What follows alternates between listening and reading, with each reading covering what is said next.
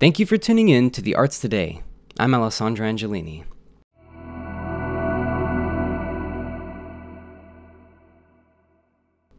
Oxford's dictionary defines the word extraordinary as something that is very unusual or remarkable. I'm willing to wager that if one were to ask anyone who works in the performing arts or the theater industry if this year's events fit this definition, it would be very difficult to find artists, stagehands, and technicians that would disagree. Many millions of individuals whose professions are in the live arts and culture industry have felt the full effects of this pandemic. Theaters, museums, art galleries, musicians, singers, dancers, stagehands, and actors have been condemned through the very nature of our professions to the proverbial passenger seat, where all we can do is watch and hope that things will ameliorate. We have essentially been told to wait. Wait for the situation to get better so that we can resume our normal work. For so many artists around the world, this essentially meant our lives and careers had to be put on hold. But now that vaccines are finding their way into a great portion of the American and global population, and the world is looking a bit more familiar, what does this mean for us? What does this mean for the arts?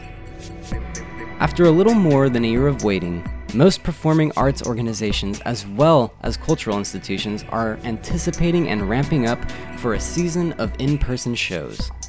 In order to maximize our understanding of what all has transpired, changed, and what is begging to be transformed in the world of the arts, we must systematically unpack all of the hardships that this pandemic has created and presented, as well as understanding how our industry has evolved in response to the pandemic and the societal and cultural climate that has propelled much of the recent social change and awakening.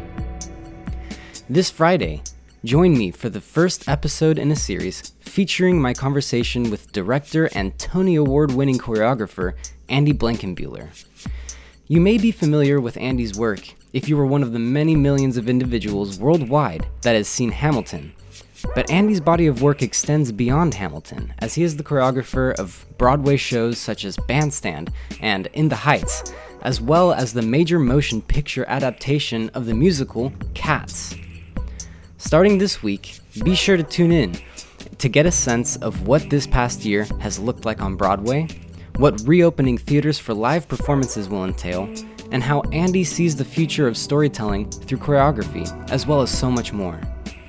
Be sure to let your friends and family know about this exciting series, with the first episode releasing this Friday. If each one of us shared this episode with at least one friend, imagine how far the arts today could reach. So, in the spirit of sharing, I cannot wait to share this series with you.